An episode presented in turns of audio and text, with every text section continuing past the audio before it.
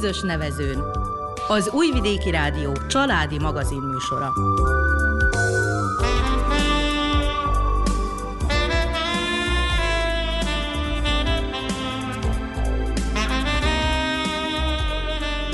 Köszöntjük hallgatóinkat a mikrofonnál Nánás Janikó és Miklós Csongor. A zenét Verica Polyákovics válogatja, a műszaki munkatársunk Bozsidár Mikolics. A múlt héten az volt a témánk, hogy mennyire van joguk az idősebbeknek beleszólni a fiatalok legfontosabb döntéseibe, mint amilyen a családalapítás.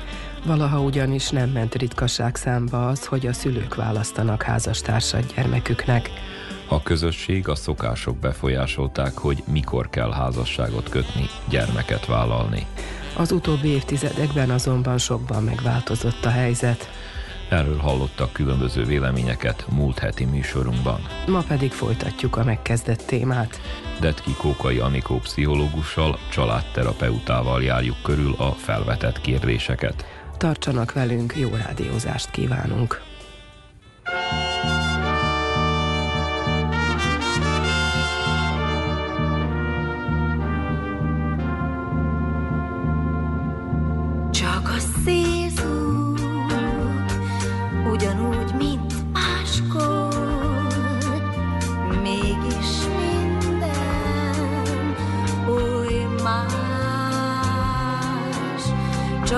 szészúg, ugyanúgy, mint máskor, mégis érzed, hogy elkap az álmodozás, új ruhát ölt, most a megszokott világ, mert egy kedves szempár visszanéz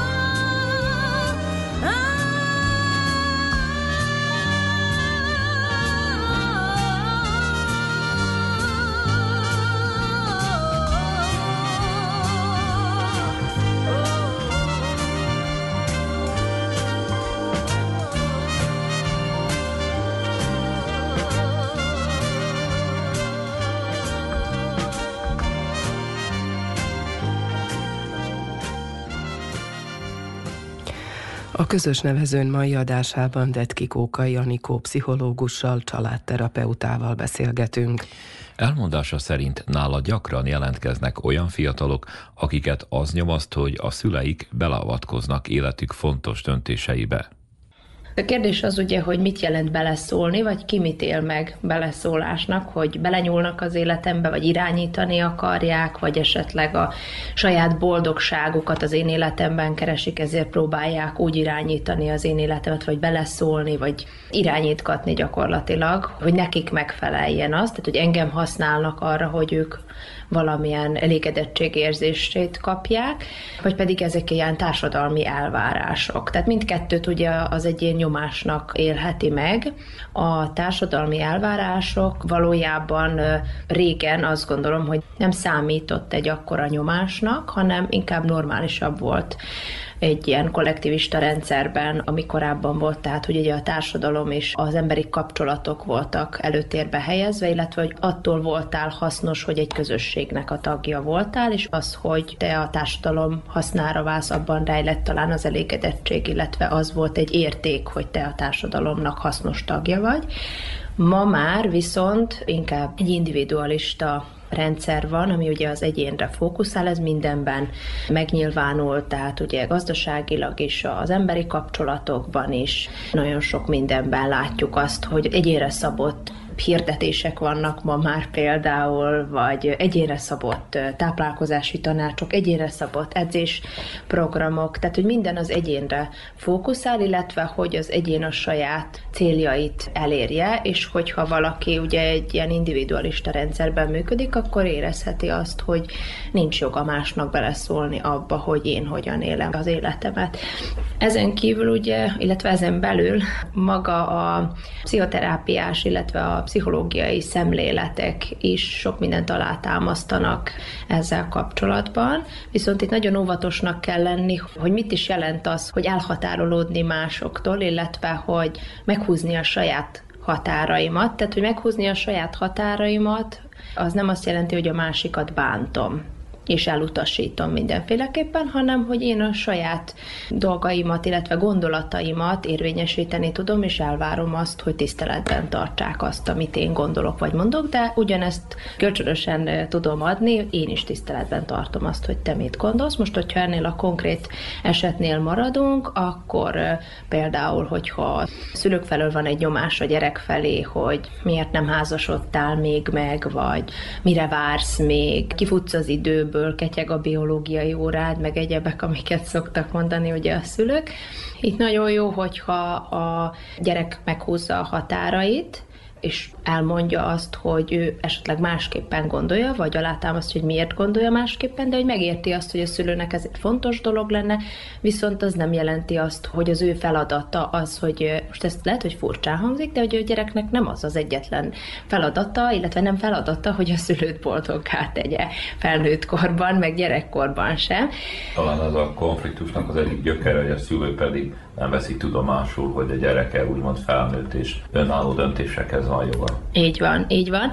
Nagyon sokszor azt gondolom, hogy nem is történik meg egészen késő, 30-as, 40-es évekig, de nagyon sok esetben a szülő haláláig sem történik meg az a leválás, a szülőről való leválás, az a szeparáció, amire egy érett, önálló és egészséges felnőtt embernek szüksége volna.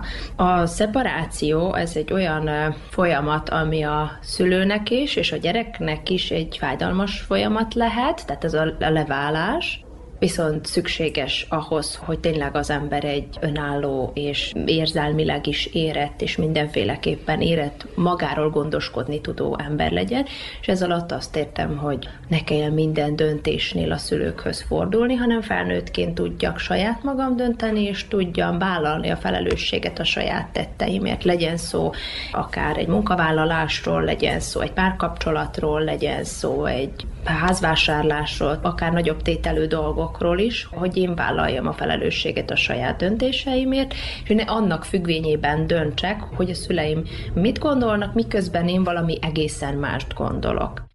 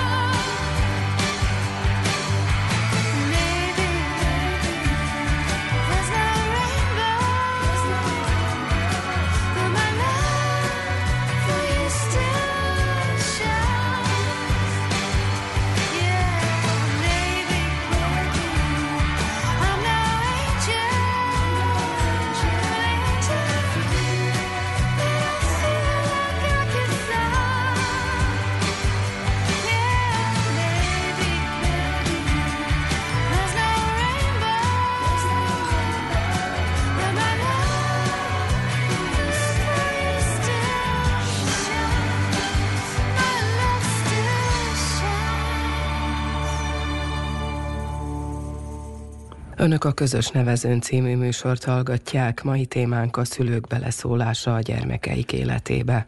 Noha ez ma már nem számít elfogadott szokásnak, az idősebbek véleményét mégsem kellene teljesen elutasítani, mondja Detki Kóka Janikó családterapeuta. Félreértés ne essék, Persze, hogy a szülők, ugye ők nagyon sok tapasztalattal rendelkeznek, nyilván ugye korokból adódóan is vannak nagyon jó ötleteik, vannak intő jelek, amik tényleg segíteni tudnak, vagy esetleg egy más perspektívát tudnak mutatni. Nem lebecsülni szeretném egyáltalán a szülői szerepet a felnőtt korban, hanem az elejéhez visszatérve ugye, hogy, hogy mit is jelent beleszólni, mikor kezdődik a beleszólás, meg mikor van az, hogy nézd, én úgy látom, hogy ez nem tudom én rossz felé vezet, vagy én látok ennek valami másik oldalát is, amit lehet, hogy te nem látsz, és én ezt szeretném neked elmondani, vagy szeretnélek megóvni ettől, de hogy nem elvárás az, hogy neked kötelességed úgy dönteni, hogy az nekem megfeleljen, vagy hogy az szerintem jó legyen, mert én ettől megnyugszom. Ezt szülő perspektívájából mondom vagy a gyerek is akár attól, hogy például tanácsot kér időnként a szülőktől, attól még nem lesz éretlenebb felnőtt. Teljesen normális is az, hogy kikéri a véleményét bizonyos dolgokról, de hogy minden apróság tehát, hogy semmiben nem tud döntést hozni addig, amíg nem konzultál a szülővel, az nem egy életviselkedésre val. Visszatérek a szeparáció kérdésére, tehát, hogy az egy olyan folyamat, ahol létrejönnek ezek a határok, hogy hol végződsz te és hol kezdődök én, tehát, hogy nem annak függvényében teszek mindent, hogy másoknak hogyan felel meg, hanem én elgondolkodok azon, hogy ismerve saját magamat, én mit szeretnék, nekem mi esik jól, gondoskodok saját magamról a döntéseimmel, és és nem helyezem mások igényeit magam elé. Természetesen vannak kivételek. Ismétlem most magam, de nem azt gondolom, hogy sosem kell áldozatokat hozni másokért, hanem hogy hosszú távú döntésekben úgy döntsek, hogy az egy önazonos döntés legyen, és ne pedig magamra erőltetett sablon, ami mindenkinek megfelel, csak nekem nem, és én közben szenvedek ebben. De jól van üssekő, mindenki más boldog ettől. Például legyen az egy, nem tudom, például egy párkapcsolat, amitől mindenki boldog, boldogak a szülők, boldog a párom, boldognak lát bennünket mindenki, és mindenki szerint mi egy tökéletes pár vagyunk, de én ebben nem érzem magam jól. Én, én egyáltalán nem érzem azt, hogy hozzám való lenne ő, vagy bármi, de hát üssek ő, és akkor itt most döntök, hogy, hogy üssek ő, maradok ennél a verziónál, legyen mindenki más boldog, majd én feláldozom magam, vagy pedig azt mondom, hogy ne haragudjatok, de én erre nem vagyok képes, nem tudok működni ebben a párkapcsolatban, nekem ez nem felel, meg ki szeretnék lépni, tudom, hogy ezzel csalódást okozok másoknak, de nem szeretnék egész életemben ettől szenvedni. Erre gondolok, ugye, amikor azt mondom, hogy határokat húzni, meg önazonosnak lenni, és nem arra például, hogyha valakinek segítségre van szüksége, nekem meg most pihennem kell, akkor azt részesítem előnybe, meg ugye itt van még egy nagyon fontos dolog, hogyha már a felnőtt korról beszélünk, hogy ugye akinek kisgyereke van, ők sem tehetik meg nyilvánvalóan minden helyzetben azt, hogy a saját igényeiket kielégítsék, mert a gyerekek, ugye a kisgyerekek főleg nagyon sok mindent átírnak, legtöbb esetben prioritás ugye a gyereknek az igénye, de hogy későbbiek folyamán ez azért formálódik, és az mellett, hogy valaki szülő, az mellett van neki egy másik élete is, ahol ő azonos tud lenni, vagy ahol vannak neki valamilyen céljai, igényei.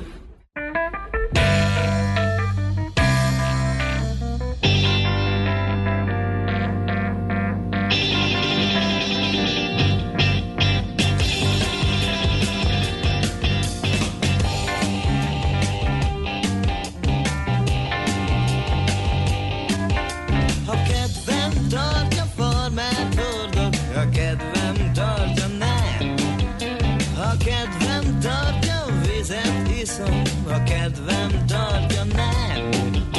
Ha kedvem tartja, falra ha kedvem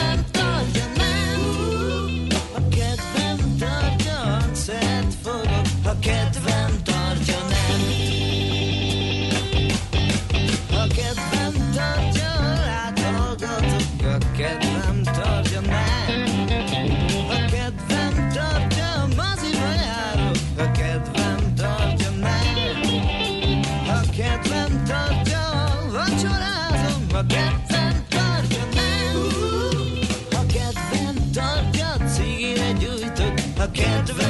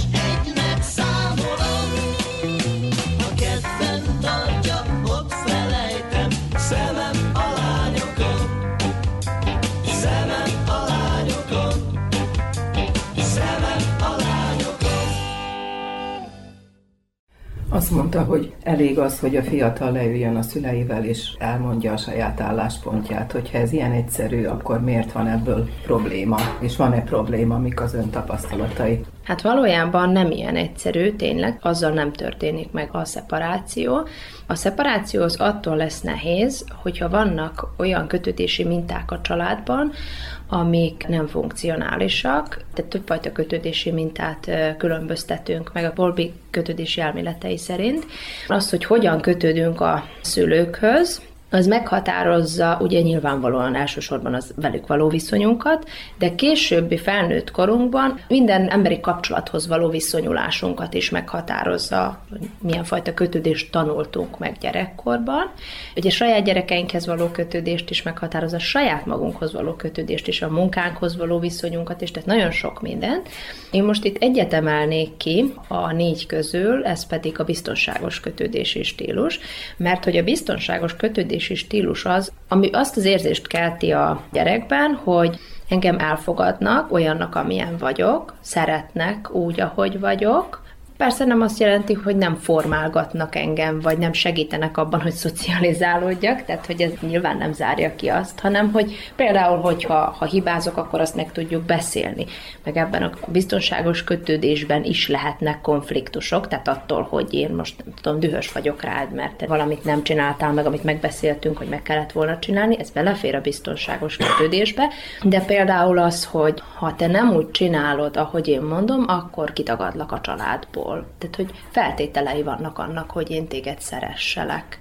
És azt gondolom, hogy ezt a feltétel nélküli szeretetet, ez csak a szülő képes megadni. Mert mondjuk egy pár kapcsolatban már azért vannak feltételek, például legyél hozzám hűséges, ez egy első és legfontosabb feltétel, vagy legyél hozzám őszinte, vagy ne legyél erőszakos. Ne legyél erőszakos, ne legyél bántalmazó, ne bánts, ne beszélj velem így vagy úgy, de hogy a feltétel nélküli szeretet, hogy bármilyen, vagy te, ha jó tanuló vagy, ha nem vagy jó tanuló, hogyha nem úgy dönt tesz felnőtt korban, ahogy, ahogy én szeretnék, én azt el tudom fogadni. És ez a biztonságos kötődés az alapja, ad egy olyan szabadságot, hogy aztán a későbbiekben tudjon valaki dönteni.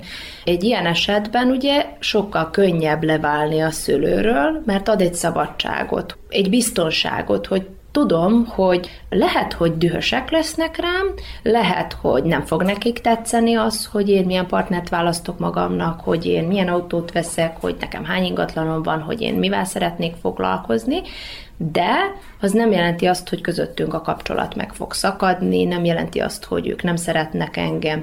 Kibírja a kapcsolatunk azt, hogy én másképp döntök, mint ahogy ők elvárják. De másrészt ennek alapján, amit elmondtuk, miért élik meg egy fiatal akkor a feszültségként és nyomásként, ha a szülő úgymond tanácsot ad. Tehát lehetséges, hogy a fiatalban is ott motoszkál valami, hogy Bizonytalanság. vagy bizonytalanság. Mm, igen, hogy bizonytalanság, igen, az lehetséges. A másik meg az, hogy hogyan alakítja ez a szülővel való viszonyát. Akkor lehet, hogy annak vannak valamilyen következményei, vagy hogy az egy rizikó lesz a mi kapcsolatunkra, hogy akkor nem úgy fog viszonyulni hozzám, elveszítek egy támaszt mondjuk rá, hogyha nem úgy viselkedek, ugye, ahogy elvárják akkor elfordulnak tőlem, tehát hogy lehet, hogy, hogy azért nem sikerül ezt olyan könnyen letenni, hogy hát jó, oké, akkor. Tehát, hogy ez szokott lenni általában a probléma azzal, hogy valaki kiálljon magáért. Itt a terápiás munkában is ugye nagyon sokszor találkozunk azzal, hogy amikor az ember elkezd kiállni magáért, és nem kizárólag másokat szolgál, és nem áldozza föl magát teljesen mások szolgálatában, hogy amikor ez elkezd változni, és elkezdi az ember meghúzni a határokat, és már nem annyira önfeláldozóan viselkedni, vagy nem annyira befolyásolható lenni, akkor megváltozik a környezete, mert hogy valakinek ez nem tetszik, vagy valaki megszokta azt, hogy kihasználhatja ezt a jóságot, vagy ezt a jó hiszeműséget, vagy ezt az áldozatkészséget, és nem tetszik neki az, hogy ez már nincs, nem elérhető olyan formában, mint eddig. Ettől is nehéz ugye leválni, vagy úgy dönteni, hogy hm, engem most ez nem érdekel, hogy elvágom, igen, mert annak vannak következményei közösségi szinten is, de azt gondolom, hogy nagyon sokszor meg kell lépni ezt, és akkor tényleg tisztázni azt, hogy kik azok az emberek, akik engem valóban elfogadnak, vagy akiknek az én igényeim is fontosak, nem pedig csak a sajátjukat próbálják rajtam keresztül megkapni, hanem ki az, aki tiszteletben tudja tartani az én igényeimet, és ki az, akinek fontos az, hogy én hogy érzem magam, vagy hogy mit szeretnék, vagy milyen szükségleteim vannak, vagy milyen hiányérzetem van bizonyos helyzetekben, hogy olyan emberekkel vegyem magam körül, akik ezt értik, és akiknek fontos az, hogy én hogy vagyok. Miért van az a családterapeuta szemszögéből, hogy ennyire kitolódnak ezek a bizonyos döntések, gyerekvállalás, családalapítás és egyáltalán ez a bizonyos elszakadás? Mert ez a probléma föl se lépne, hogyha mondjuk az 50 évvel ezelőtti modell alapján működnének a dolgok. Fiatalok lettek, tényleg individualisták, változott a társadalom, vagy változott egyáltalán a család szerepe? Változott a családnak, a szerepe a családnak, az állapota is. Ugye én most itt nem szeretném minősíteni, hogy régen jobb volt, vagy most jobb. Én azt gondolom, ezt így nem is lehet kimondani, hogy mikor volt jobb. Tehát nyilván a, régi rendszerből is lehet értékes dolgokat kiemelni, és olyanokat, amik most hiányoznak, meg az új rendszerben is vannak működő, meg kevésbé működő dolgok de ha mégis össze kellene hasonlítani, akkor ilyen szempontból lehet, hogy az az erős keretrendszer, ami ott volt és megmutatkozott, akár a családban, akár például egy gyász folyamatban, hogy mindenki tudta, hogy mi a dolga, mindenki tudta, hogy mikor, mit kell csinálnia, kihez kell fordulnia, hogyan kell viselkedni, tehát ugye meg volt egy minta, és ez egy nagyon nagy biztonságot adott az embereknek. Most nincsenek meg ezek a minták, és ettől nagyon sokan bizonytalanok. Én azt gondolom, sose volt még ennyire meghatározatlan az, hogy mit lehet, hogy lehet. Annyira nincs mire támaszkodni. Ez körülbelül olyan, mintha egy kamaszkorban elengednék a kamaszt semmiféle szabályokkal valahova, és el van veszve, mert hogy az igen ad egy szabadságot, de ugyanakkor el is van veszve, hogy hú, akkor most itt nekem kell ezeket a dolgokat meghatározni, akkor jól csinálom, nem jól csinálom, minek mi lesz a következménye. Egyrészt a kereteknek a hiánya, azt gondolom, hogy még hogyha nem is olyan erős keretek, mint amilyenek voltak, mert azért korábban olyan szinten erősek voltak ezek a keretek, hogy akár kiközösítéshez vezetett az, hogyha valaki egy picit is a kereteken kívül működött. Az már akkor egy megpecsételés volt, hogy hm, ő nem olyan mint mi. Szinten. Közösségi szinten, igen. Ő nem olyan, mint mi, vagy ő furcsa, vagy vele nem kéne annyira társalogni, mert akkor kinéznek engem, vagy nem kell támogatni. Tehát egy ilyen kirekesztés, egy elutasítás élményét adták neki, és így elutasították valójában, hogy nem lehetsz akkor a közösség része gyakorlatilag, az a feltétele a közösségnek, hogy ezekbe a keretekbe be kell, hogy férjél. Ma meg ugye ezek a keretek nagyon föllazultak, néhol talán el is tűntek, és ez ad az embereknek azért egy bizonytalanságot.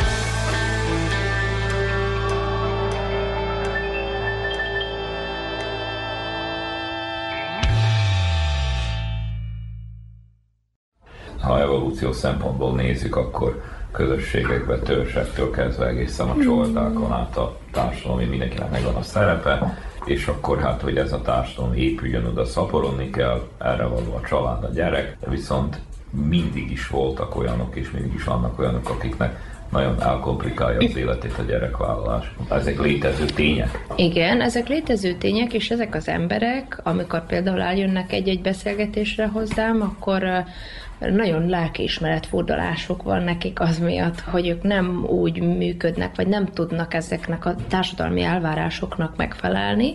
Viszont én itt elkülönítenék két nagyon fontos dolgot. Egyik forgatókönyv az az, amikor valaki nem érez vágyat arra, hogy családot alapítson, illetve hogy a szülői szerepet megélje.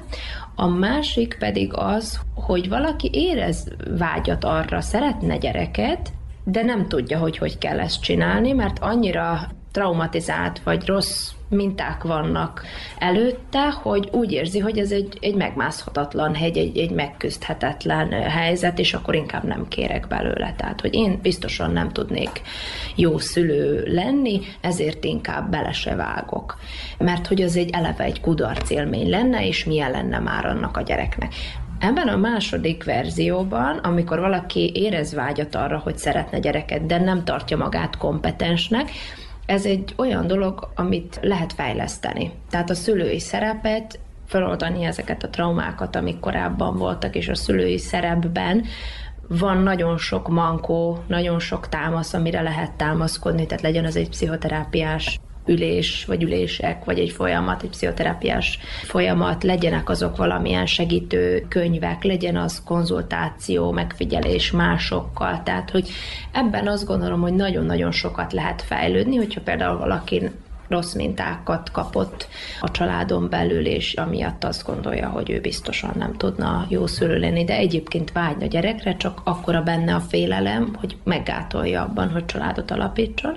Ezen lehet segíteni gond nélkül, viszont a másik verzió, amikor valaki nem érez vágyat arra, hogy gyereke legyen, mégis nagyon nagy rajta a társadalmi nyomás, és folyamatosan kérdezik tőle, hogy na hát akkor ideje volna már, meg hogy miért nem még, meg hasonló kommentárok. Különösen a nőkre vonatkoztathat. Mm-hmm. Igen, különösen a, a nőkre vonatkozhat, mert hogy ugye szülni is ott a 36. életév után már azért nehéz, illetve rizikósabb, Úgyhogy igen, ez főleg a, a nőkre egy, egy nagyon nagy nyomás, de hogy képzeljük el azt a helyzetet, hogy valaki mégis bevállalja, feláldozza magát, csak azért, hogy a környezete elégedett legyen, hogy milyen szülő válik akkor belőle, illetve, hogy mi történik azzal a gyerekkel, aki úgy születik meg, úgy jön világra, hogy hát valójában engem nem is annyira akartak, vagy hogy én nem is azért vagyok itt, mert hogy olyan nagyon fontos vagyok a szüleimnek. Ez egy egész életen keresztül húzódó dolog, ami, ami megmarad benne, amit visz magával az egész életében. Tehát ez nagyon fontos és nagyon érdekes az, hogy valaki hogyan születik. Tehát, hogy várt gyerek, nem várt gyerek, hanyadik gyerek. Ezt a gyerek tudni fogja? Lehet, hogy felébrednek. Érezni fogja. Érezni fogja. Igen, meg hogy ez nagyon nagyban meghatározza. Most egyébként nem megyek bele annyira részletekbe, de hogy van egy olyan tudományága is a pszichológiának, hogy perinatális pszichológia, ami azzal foglalkozik, hogy a magzatnak a lelki világával, hogy a magzat mit él. Tehát állandóan azt vizsgálja, hogy valójában méhen belül a lélek hogyan formálódik. És nagyon érdekes, hogy nem is gondolnánk, hogy mennyi minden kihat már a magzati állapotban. Például vannak olyan kutatási eredmények, amik azt mutatják, hogy például a nem kívánt terhességből született gyerekeknek a nagy része hajlamosabb az öngyilkosságra. Valahogy bele van kódolva, viszi magával azt, hogy én nem érdemlem meg azt, hogy itt legyek, vagy hogy engem itt nem akarnak, nem szeretnék, hogy én itt legyek, és jobb, hogyha én nem vagyok.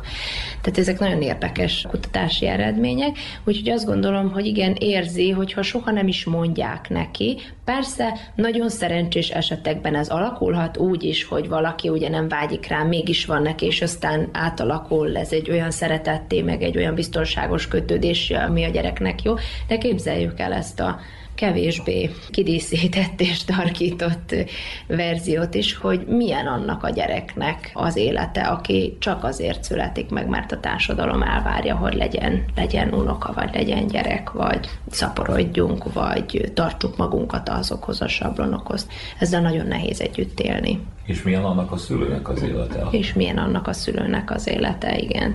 Hogy tudja ő beiktatni a mindennapjaiba, vagy hogy érzi magát közben, hogy mit tud kezdeni ezzel, mennyi időt tud szánni rá, hogy ez tehernek élje meg, vagy nagyon sok esetben az szokott lenni az egyik megoldás, hogy akkor tessék, nagymama, itt van neked a, az unokád, ha annyira akartad, akkor nevelt fel, és akkor ez ugye ez újabb kérdéseket vet fel, hogy nevel a nagyszülő, meg hogy nevel a szülő, nem ugyanaz a nevelés, ugye. Meg generációs különbségek is vannak, szóval igen, ez egy... De ez még lehet megoldás. Lehet valamiféle megoldás, igen, de én azt látom a munkám során, hogy azért ez egy fájó pont a gyereknek, hogyha a szülő úgymond idézőjelben, ha nem is mondja ki, hogy lemond róla, nem prioritás neki. Mert ugye miből érzi a gyerek, hogy szeretik, figyelnek rá, és tiszteletben tartják. De hogyha a szülő nincsen jelen, akkor ezt nem tudja megadni neki, és, és ez egy nagyon fájó pont neki. Tehát mindenkinek szíve joga eldönteni, hogy mikor házasodik, mikor vállal a gyereket, így vállal van, Így van, így van. És, és még egy dolgot fontosnak tartok, hogy azt gondolom mostanában nagyon sokan küzdenek a, a meddőséggel, és ez számukra egy még érzékenyebb pont lehet. Olyan érzés lehet nekik, mint hogyha szaggatnák fel a sebeket, hogy folyton próbálok reménykedni, folyton próbálok pozitív maradni, és tényleg megőrzöm magamban a reményt, és minden olyan kérdéssel, hogy na mikor lesz már, felszakadnak a sebeim, mert hogy én is azt szeretném legjobban, hogy legyen már, de hogy sehogy sem akar összejönni, és hogy nehéz erről néha beszélni, főleg váratlan helyzetekben. Mert ez ténylegesen megtörténik, hogy nem tudom én, a boltban összefut két ember, és akkor sziasztok, hogy vagy tovább, mikor jön már a gyerek. Nyilván az az ember se nem, nem akar semmi rossz rosszat ezzel a kérdéssel, vagy nem tudom, kirepül a száján, vagy nem gondolja, hogy ez tényleg annyira komoly. De egy másik emberben viszont okoz egy, egy nagy fájdalmat, vagy egy újabb késszúrás az, hogy már megint nem csak én akarom, mások is elvárják, és már kellene, és már kellett volna, és még mindig nem tartunk ott, tehát hogy ez egy, egy nagy belső feszültséget okoz, úgyhogy ezekkel a kérdésekkel is óvatosan kell bánni, mert tényleg a másikban okozhat egy újabb fájdalmat. Vannak párok, akik egyszerűen közösen megbeszélik, hogy nem akarnak gyereket vállalni, és talán ezek olyan értelemben szerencsésebb emberek, hogy ott vannak egymásnak, mondjuk a nyomásnak egy része mégis csökkent velük kapcsolatban. Igen, ez igen egy szerencsés kombináció, hogyha van egy olyan párkapcsolat, ahol mindketten amellett döntenek, hogy oké, okay, mi ezt így nem szeretnénk, mi táplálkozni szeretnénk a munkánkból, egymásból, tehát hogy nekünk az hoz egy nagy elégedettséget, és nincsen szükség plusz valamire a párkapcsolatunkba, tehát akkor már van legalább egy ember, aki megért engem, aki elfogad engem olyannak, amilyen vagyok, úgyhogy igen, ez egy jó kombináció, hogyha tényleg működőképes, és hogyha ez kitart, mert nagyon sokszor van olyan, hogy a párkapcsolat elején ezt így megbeszélik, és aztán ahogy múlik az idő, az egyik félben mégiscsak felébred az, hogy hm, hát azért mégis kellene hagyni nyomot magam után, vagy hogy mégis azért nekem ez nem mindegy.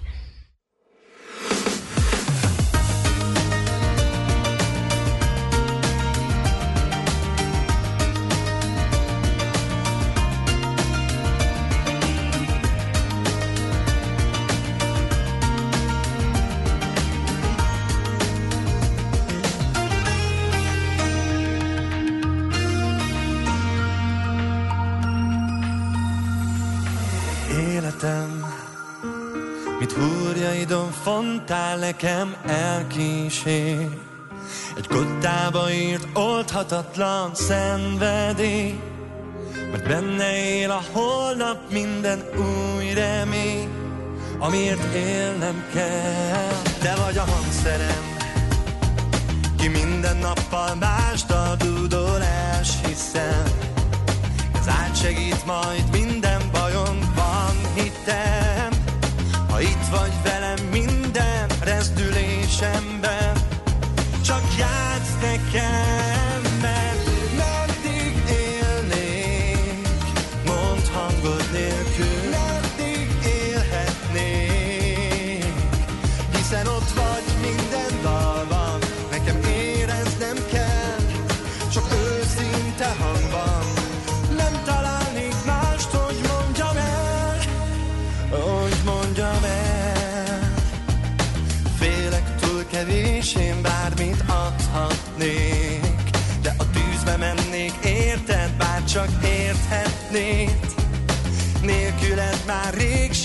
sem érhetnék De nekem élnem kell, te vagy a hangszerem Veled az élet minden másodpercét élvezem.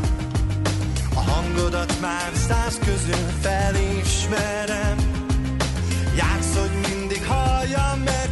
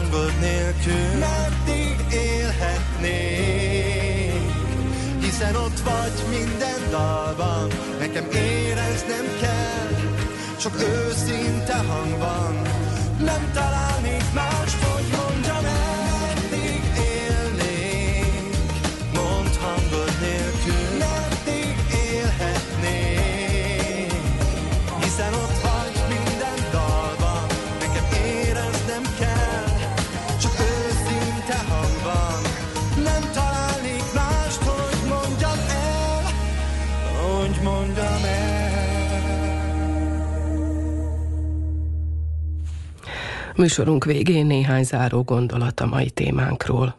nálunk, a mi társadalmunkban az utóbbi időben ugye van egy ilyen kép, hogy mi szükséges ahhoz, hogy én gyereket vállaljak, vagy családot alapítsak. A körülmények viszont annyira nem támogatják ezt a képet, hogy nagyon sokan ezért nem is vágnak vele. Tegyük fel azt, hogy nem tudom, én szeretnék gyereket, de például nincsen egy állandó munkahelyem, nem tudom biztosítani azokat az anyagi dolgokat, szeretném amúgy, hogy legyen egy ingatlanunk, nem szeretném, hogyha egy házban laknék a párom szüleivel, vagy a saját szüleimmel, ehhez mind akkor visszakanyarodunk, ugye ehhez mind megint az anyagiak kellenek, de hogy ezt én nem tudom most így megvalósítani, akkor jobb is, hogyha bele se vágok. Ha nem lehet úgy, ahogy én szeretném, vagy hogyha nem lehet normálisan csinálni, ami szerintem normális, akkor inkább nem is akarok belevágni. Úgyhogy itt van ennek egy anyagi oldala is, ugye, hogy, hogy mi mindent tartok fontosnak és mi mindent szeretnék biztosítani ahhoz, hogy szülessen egy gyerek, viszont vannak bőven hátráltató körülmények, például a hollakás kérdése, vagy a munka, ami azért valljuk be őszintén tényleg egy nagyon fontos a gyerekvállalás szempontjából nagyon fontos kérdés, vagy mondjuk rá nem tudom, hogyha valaki egy anyagilag kevésbé tehetős családból származik, akkor neki az lehet, hogy egy olyan mély nyomot hagyott benne, hogy nem szeretné, hogy a gyereke bármi hasonlót is megéljen. Így, hogyha nem tud neki mindent biztosítani, amit ő szeretne, akkor inkább bele se vág. Akkor ez is valami traumából indul ki ez a gondolkodásmód, másrészt viszont úgymond a régi öregek azt mondták, hogy hát majd lesz valahogy, hogyha Isten adott báránkát ad majd legelőtt is. Lényegében az is egy tény, mondhatjuk bölcsesség, hogy soha sincs semmire ideális körülmény. Igen, igen, soha sincs semmire ideális körülmény, de visszatérve a kollektivista rendszerhez, régen sokkal többen neveltek egy gyereket, mint most. Tehát, hogy maga ez az individualizáció és a szeparáció magával hoz egy olyat is, hogy valójában egyedül is vagy egy részt, illetve hogy a segítség az nem jön úgy magától, meg nem olyan alapértelmezett mód, hanem kérni kell a segítséget, aztán vagy kapsz, vagy nem. Úgy gondolom a kollektivista társadalomban sokkal jobban tudtak számítani egymásra az emberek egymás segítségére, meg ugye ott a közösség, és akkor a nevelésben is segít, vagy bármiben ott vagyunk egymásnak, én is segítek, te is segítesz. Tehát ezekkel az értékekkel könnyebb több gyereket nevelni, mint azokkal, amikkel most, tehát, hogy most annyi fér bele, hogy egy, kettő, maximum három, aztán azzal még tudok mit kezdeni, azzal még boldogulok, de annál több, az már túl megy az én kapacitásaimon.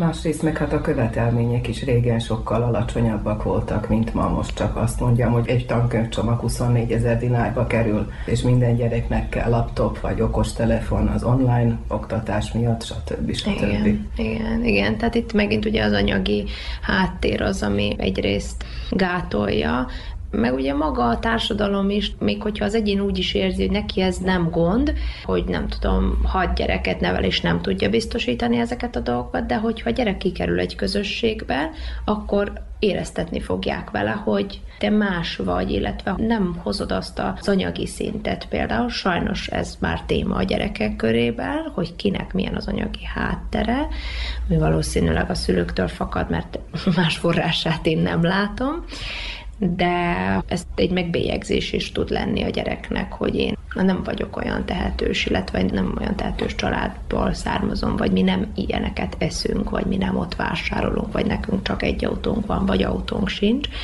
vagy így néz ki a házunk. Ezek az élmények, illetve ez a talán kisebb rendőrségi élmény is, ahogyha ezt így a közösség is megjegyzi, ezek egy olyan mély szégyenérzetet keltenek a gyerekben, hogy aztán azzal van felnőttként bőven munkája, hogy megdolgozza azt magába, megmunkálja, mert a szégyen egyébként, ez is egy nagyon érdekes, olyan kutatási eredmények vannak, klinikai, pszichológiai kutatási eredmények, amik azt mutatják, hogy a szégyennek a megélése ugyanazokat a testi folyamatokat indítja be, mint a fájdalom nem érezzük fizikailag a fájdalmat, de hogy ami a testünkben fizikailag történik és kémiailag belül, az ugyanaz játszódik le bennünk, mint hogyha fájdalmat élnénk meg. Úgyhogy igen, a szégyen az egy lelki fájdalom. Akkor valahogy mégiscsak hiába mondjuk, hogy individualista kor van, tehát valahol egy kollektív szokás jognak nevezzem, vagy valahogy egy kollektív nyomásgyakorlás ilyen szinten működik. Tehát Így van. nagyon nehéz valójában olyan individúnak lenni, aki azt mondja, hogy én ezt és ezt akarom ilyen és ilyen szinten, anyagilag, vagy társadalmilag, vagy erkölcsileg. Még mindig ott vagyunk, hogy nagyon nagyba függünk a közösségtől, illetve a környezettől. Így van, és azt gondolom, hogy ez mindig is így lesz. Ha teljesen csak és kizárólag mindenki az individualizmusra összpontosítana, akkor szétesne teljesen a rendszer. Tehát, hogy azért mindkettőnek megvannak a maga értékei, és mindkettő szükséges. Most inkább az extrémebb helyzetekről beszéltünk, tehát, hogy amikor extrém kollektivista rendszer van, hogy, hogy mindenki, aki nem megy bele a sablonba, az ki van rekesztve, nem fogadunk el, és nem szeretünk téged, hanem úgy működsz, mint mi. Itt esélye sincs annak, hogy az egyén önazonos életet éljen, vagy hogy a saját szükségleteire tudjon összpontosítani. A másik pedig ugye nem gondolom, hogy az individualista rendszer egoista kellene, hogy legyen, mert hogy az megint egy másik dolog, de hogy ennek pedig ezek talán a veszélyei, hogy, hogy mi történik akkor, hogyha tényleg mindenki azt csinál, amit akar, hogy akkor az egy olyan szabadsághoz vezet, ami mi, mi lesz akkor a közösségekkel. Márpedig az ember egy közösségi lény. Tehát, hogy ez egy másik extrém helyzet. Valahol a kettőnek a találkozása lenne talán a legmegfelelőbb, csak hát ez munka, meg ehhez nagyon sok tudatosság kell.